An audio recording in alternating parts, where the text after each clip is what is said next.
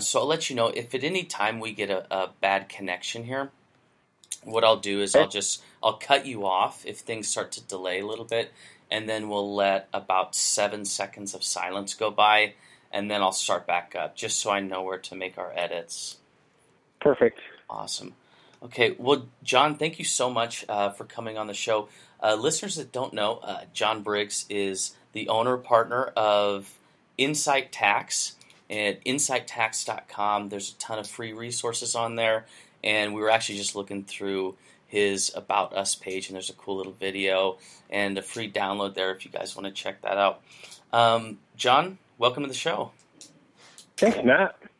All right, so some things that we want to cover today is uh, as we're wrapping up 2015, we want to have a couple discussions about some year-end tax planning for you know small businesses in, general, but I know there's some things that we as gym owners can take advantage of uh, as far as tax planning is concerned. Um, so the first of those things is how you structure your entity. Uh, John, will you dive into this entity structure a little bit more for us? Sure. Um, a lot of people overlook the importance of the business type that you set up. Um, most people are taking advice from, you know, their neighbors, brothers, cousins, nephew who went to accounting school or something, and so um, they hear all these rumors and like, oh yeah, I'll set up an LLC, or yeah, I'm a sole proprietor, and uh, they don't ever really think that there's a tax consequence tied to that. So when it comes to entity structuring, the main tax strategy involved is that we're trying to minimize self-employment tax. Um, for gym owners, self-employment tax is going to be connected to the fees that you earn on your membership with your paying athletes. And so if, uh, if we can minimize that, that's the goal. And just so you know, it's 15.3%. When people talk about self-employment tax, it's Social Security, FICA, Medicare. As the gym owner, you are the employer and employee, and so that's why they call it a self-employment tax. And then you get to pay income tax on top of the self-employment tax. Um, we it's not uncommon for us to see someone come in who maybe made thirty or forty thousand dollars, but they're paying 30% tax because they have the wrong structure. So that's, that's why the entity structuring is important. Um, as a sole proprietor, which is basically setting up a DBA with the state or setting up a single member LLC, if it's just a single member LLC, it's taxed just like a sole proprietor, which is everything is subject to 15.3%. So if your gym nets fifty thousand dollars, you're going to pay about seventy six hundred bucks in self employment tax, and then you're going to pay your income tax on top of that. So, as so we individ- recommend. Sorry to interrupt, John. So I just want to get this clear that that as the so as an individual, as as Matt, the citizen, I would be subject to my income tax, but then Matt, the business, would be subject to this self employment tax. Am I understanding that correctly? Yeah. Okay. Yep. So uh, there are areas uh, within the tax codes that allow us to minimize this. Um, our recommendation for gym owners is that if it's if it's just one gym owner, that it should be an S corporation. And so this is a little bit of a confusing thing about S corporations. Uh, I don't know if your listeners know this, but the IRS likes to complicate things. So there's actually there's no state that will let you set up an S corporation directly. So the S corporation is literally just a tax classification. And so you can go to the state and set up an LLC, or you can go state and set up a corporation, an Inc. But regardless of what you set up, the IRS makes you file a form with them that tells them, hey, I want to be an S corporation. And that form is Form 2553. Uh, you can Google it. It's two pages. The, uh, it's technically three pages, but you only need to send in the first two pages. It's pretty simple to do. Um, but that that lets the IRS know that we're going to be an S corp. Now, uh, because we're kind of close to the end of the year, if your listeners need to make a change, they they can still get this in. but I wouldn't delay any longer. I'd, I'd send in the S election as soon as possible. Mm-hmm. Um, if uh, I know we have a few clients, uh, gym owner clients that have uh, partnerships, and so in those scenarios, we actually do recommend a multi-member LLC, and that's going to be taxed as a partnership. But then to get the self-employment tax savings, we have the gym owners own their equity within an S corporation instead of individually.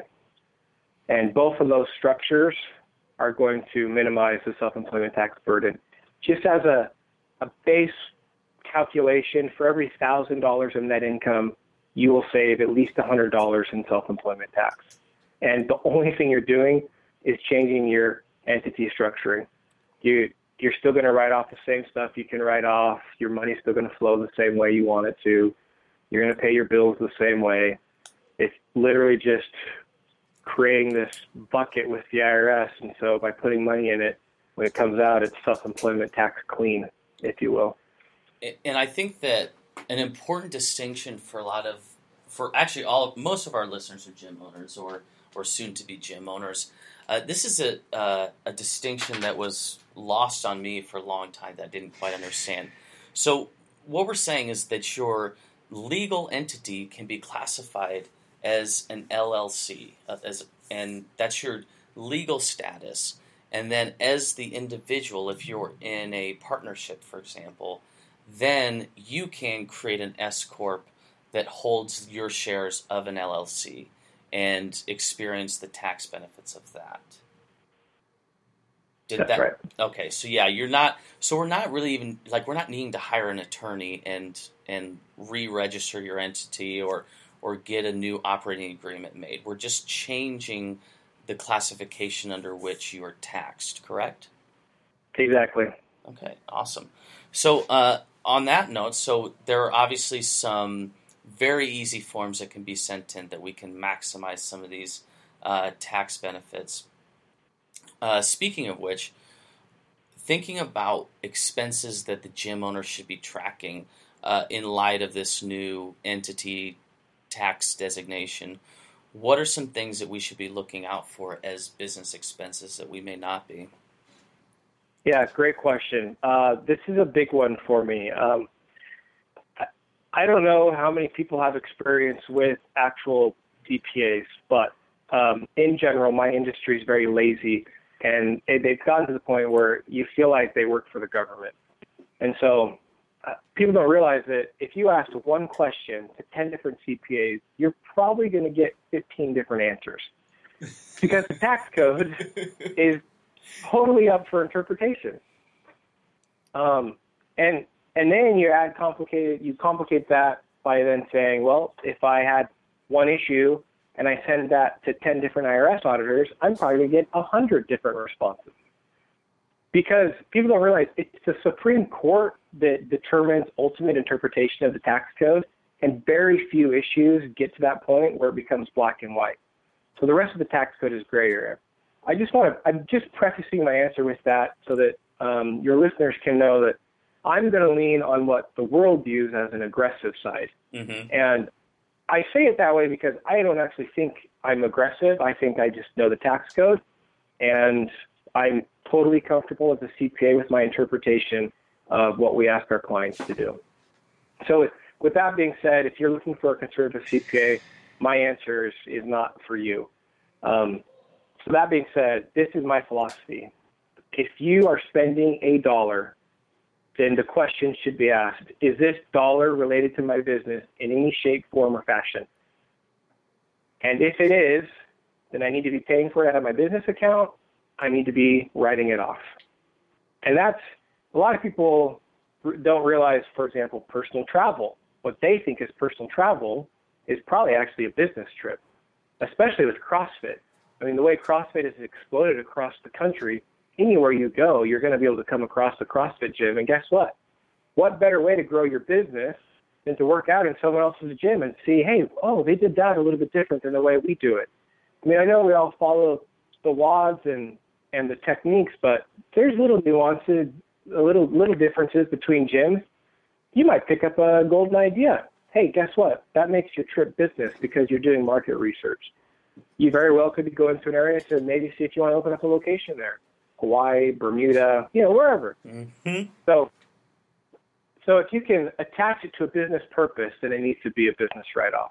That's that's kind of our overall philosophy. It, and I think that for the, I mean, we can just say for the CrossFit affiliate in general, I, you know, I don't know if the other gym owners out there are like me, but I am struggling to think of the last time I went out to eat or out to go do something socially, and it was not, and it was not with a member of my gym, or, you know, not with a coach. You know what I mean? We have such a, a, Yeah. a strong community from with our gyms. I think you would be surprised at at how little you actually go out and do things socially with people that are not your clients. Exactly. I mean, our the the gym I go to, CrossFit GSL, they uh they're having a potluck, or they just had a potluck party. Sorry, over the weekend. Look, if I bought food for that, that's a business write-off, right? I mean, hmm anyways, it, with the mindset that if I'm spending a dollar, if I can tie it to my business, it just changes everything. Because we're not just talking about building a community. You know, workout clothes. There's there's a certain look you have to have as a as a gym owner. Um, eat. You know, you guys have you guys eat healthy, right? I personally wouldn't go to my gym if the owners were fat, Right. but they're all you know, they're they're all CrossFit cut and they have to have that look, and so they're probably paying paying a premium for their groceries. Well, guess what? That premium is a tax write-off. Mhm. Supplements. If you're taking supplements, that's a tax write-off. If I'm buying books to improve myself personally or business-wise, those are tax write-offs. Anywhere I drive, if I come across someone who could sweat in my gym, that's probably some I need to be writing off those miles because there's business purpose to the miles that I'm driving. Cool. Um, okay, let's play. Uh, let's play a small little game here to expense or not. Okay.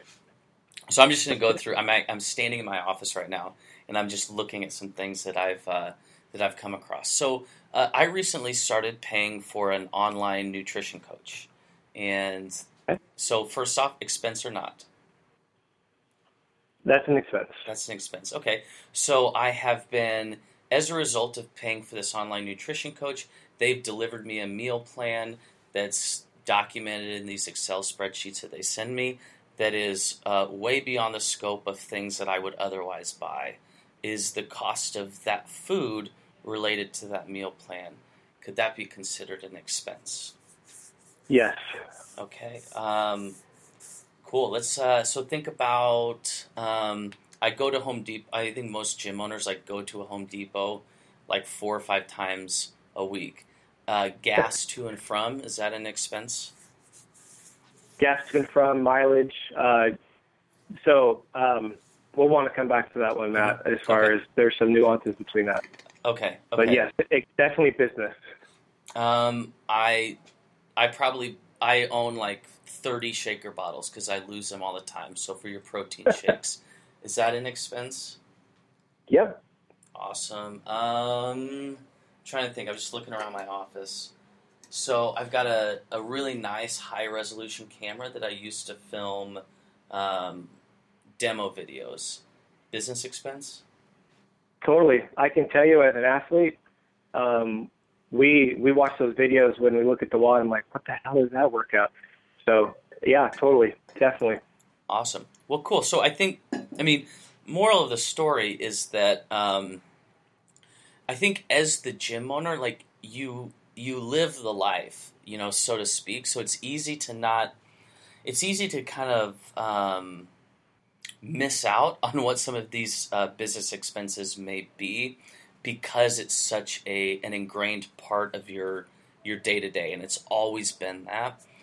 But I think that generally speaking, I mean, based off this exercise that you and I just did, John, um, a lot of these things can be tied back to your fitness business, and therefore need to be treated as business expenses.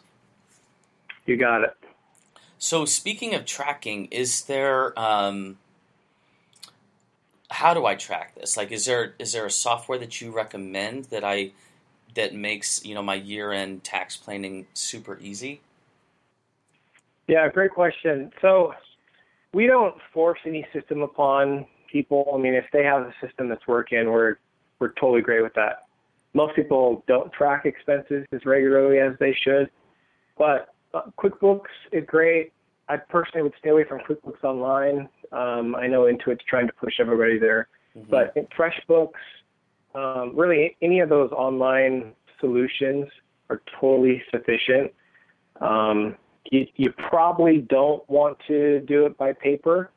And I mean, I guess if you're a new gym just starting off, Excel might be sufficient. But once you get 20 or 30 athletes, uh, you, you probably need some sort of system, and they're pretty inexpensive these days. So it, it's always better to just track it in a software that's designed for that. Yeah, absolutely. And and so you mentioned uh, people don't track them as often as they need to be. What is a good frequency that we need to be either? What is a good frequency that we need to be updating whatever method we're tracking on? So, at a minimum, I would say at least once a month. Mm-hmm. Um, we are we have a certification called Profit First, uh, and in, in our Profit First system, which is a cash flow management system, we actually recommend ideal is on the 10th and 25th of every month. So on the 10th and 25th, not only are you uh, tracking your expenses, those are also the two days of the month you pay your bills. And we just find that this allows the business owner to focus on their business the rest of the time, knowing that the way their system is set up, they're not going to miss any bills, but they only have to focus on it twice a month. Because I just know that CrossFit affiliate owners don't get into the business to be an accountant. They're trying to help people improve physically and improve their performance, not worry about debits and credits, the kind of crap that I like. Yeah. No, absolutely. And I think that that gives I mean that's one thing that we at at 321 go that's one thing that we teach in our uh, business mentoring services is to to understand, you know, to really understand these metrics. And I, you know, and so I personally I prefer to just do it um, the day that pay you know the day that payroll closes. So at the end of that pay period, everything gets reconciled, and that happens twice a month, and it just kind of becomes on autopilot. And then you're forced to actually look at your numbers twice a week, which is also right. so. It's just so important. You know what I mean? It, even just being in front of them and developing that habit of being in front of your your P and L is is invaluable in my opinion. Mm-hmm. I agree. All right, so we, we kind of got off track just a little bit, so I want to kind of steer us towards looking at year end tax planning. So, um, state taxes is something that you mentioned that we need to be thinking about, specifically prepaying state taxes. What does that look like? Okay, so what this is, uh, a lot of people are like, no, that doesn't make sense. Why would I do that? Because then I have to pay them. Okay, so what we're doing is the tax that you would owe in April, so in four months from now, we're saying pay that now before the end of the month.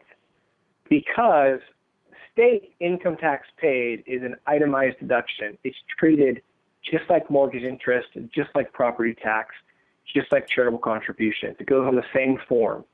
So if you're filling out that form and you prepay state tax, whatever you prepay, that increases your federal itemized deductions which means by prepaying my state tax four months early, I actually reduce how much I have to pay the IRS. And so it's it's literally not uncommon. I mean, we've I, we've done like 80 the last couple of weeks. Um, you know, if a client paid ten thousand dollars to the state because that's what they we estimated they were going to owe, they just saved themselves three thousand dollars on the IRS. That's three thousand dollars that they they now get to keep in their pocket just by paying something that they were going to have to do four months early. So that's kind of how it works out. Obviously, some people, we have some clients who are in states who don't have income tax. So the strategy doesn't work because they don't have income tax. But that's yeah. kind of a cool benefit I'm too. sure they'll get over it not having. St- yeah, they'll be just fine. Uh, no, but um, so but essentially, you're saying that we can take. Uh, so even though my 2015 state taxes are not due until 2016. If I get that payment in before the first of the year, that goes on an itemized deduction for taxes that I do not owe the IRS in 2016. Yep. All right, cool. Um, so, on that note of taking expenses in 2015, uh, let's talk about new purchases of equipment. Um, okay. Um, when it comes to equipment purchases, I will first say this because we get we get this weird question every year, like, "Hey, dude, should I buy a boat?" Uh, I don't know. Should you? like, well, you tell me. No, I'm not going to tell you. Cash is always king, and that that's my belief at least. Uh, and cash is the lifeblood of my business. It's what makes me happy, gives me freedom. When you are expensing something and writing it off, it's not a dollar for dollar savings. Mm-hmm. So if I spend ten thousand dollars on equipment, I'm going to probably spend about, or I'm going to save about three thousand dollars in taxes. Mm-hmm. So we kind of approach it this way. We say, if you're planning on buying the equipment, if it's in your plan and vision for your gym, then yeah, if you have the cash now, buy it now and save the taxes. But if you didn't have plans for it, then don't don't spend money just to spend money because it's not a it's not a dollar for dollar trade off. Mm-hmm, mm-hmm. But like I mean, yes, if you're if you need to buy new dumbbells or uh, the barbells. You need to get maybe a new some new rowers or Airdyne bikes or whatever. Uh, yeah, now's the time. You might as well buy that before the, the month is over. And so, and we've talked about equipment, and I this is just fresh off my mind because I just had my website redone. Um, so, does do, do I get a tax incentive for, or not? I guess it's not a tax incentive, but is would it behoove me just as much to make any relevant big investments prior to the end of that tax year? Yeah, I mean, well, if you're especially if you're going to finance it because you're not eating up your cash. right. Um, right. So yeah, th- there's been a little bit of turmoil when it comes to Congress and them deciding how much they're going to let people write off when it comes to equipment purchases. Mm-hmm. They literally just signed it officially into law. I think as of this morning or on Friday. So they've extended what is called the Section 179 deduction, which is saying, look, normally we make you take the asset over five years and basically take a tax write-off over five years, but you can expense up to $500,000 immediately. So I, I know most of our uh, most of our CrossFit clients don't have the need to spend $500,000 on equipment, so that's going to more than cover anything that they do do. But yeah, if they buy whatever, if they, uh, whatever they buy, racks, weights, uh, they'll be able to take the full benefit of that tax write-off this year. And and help me understand the benefit of waiting towards the end of the year for that. Is that just so you can you have the whole year to forecast your cash flow, and then we're making those investments at the end of the year? Uh, no, I think really doing it at the end of the year is more of a, a byproduct of just trying to save taxes. I, I think if someone knew what they needed in the beginning of the year, buying in the beginning of the year is just as good. Mm-hmm. I don't think there's there's any there's no magic there that says, hey, we're we always buy equipment at the end of the year. It just falls into that category because people are looking and they say, "Oh, I had a good year." Crap, I had a good year. Now I got to pay taxes, and I didn't plan on that. Then, then that's where people come into play there. Right. But we, I mean, we have clients who, yeah, they're going to owe lots in taxes, but they planned for it and they're they're fine with that because, they, yeah, they were like, I don't, I don't need to accelerate my my equipment purchasing here. Mm-hmm. Yeah, because like, look, if if I didn't, if my athlete membership number didn't increase that much, um, I don't really need, need to increase my capacity. So don't don't buy unnecessary equipment, but for sure, buy what you need and replace what you need. Yeah, absolutely. So, you know, I so if we're thinking about, and I think this would really apply for you know in a big way. So if you're saying up to half a million dollars on this, um, you know, I think this would really apply well for gym owners that are looking at that second location. You know mm. I mean? If you yep. you know if the plan is to make that purchase in like third quarter, like just wait till the fourth quarter. I would imagine, right? To to make that uh, make that investment in that second location at toward the end of the year, and that gives you time for planning and things like that, right? Yep, gives you time for planning, gives you time to know how much cash you actually have, what you what you can and can't do. Yeah. Okay, so if yeah, if you're if you're planning on saying, oh, I'm going to open up this location first of the year, you, you might as well put the money into it before the year ends. Take the tax write-off now instead of having to wait an entire year. Absolutely, yeah. Um, okay, so we've we've hit some really high points here, John. On wrapping up the year, uh, obviously entity structure is something that we can really take advantage of before the beginning of the year. Um, prepaying state taxes and then planning out some of those uh, new purchases. And then also we kind of hit on what sort of business expenses we should be tracking. Um, anything else for let if we just really kind of zero in on the gym owner specifically, we always like to give folks a really tangible takeaway, like something that they can turn around and take action on um, tomorrow. So, can you think of anything? Have you stepped into having any uh, gym owner clients uh, anything that you just see as a gaping hole that we can maybe begin to cover up right away?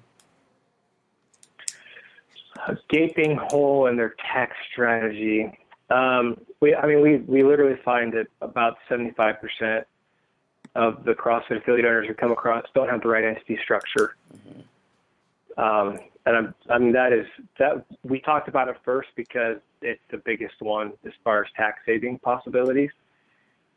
I mean, so if, if they have questions, I'd love to give them a free consultation and just say, hey, you know what?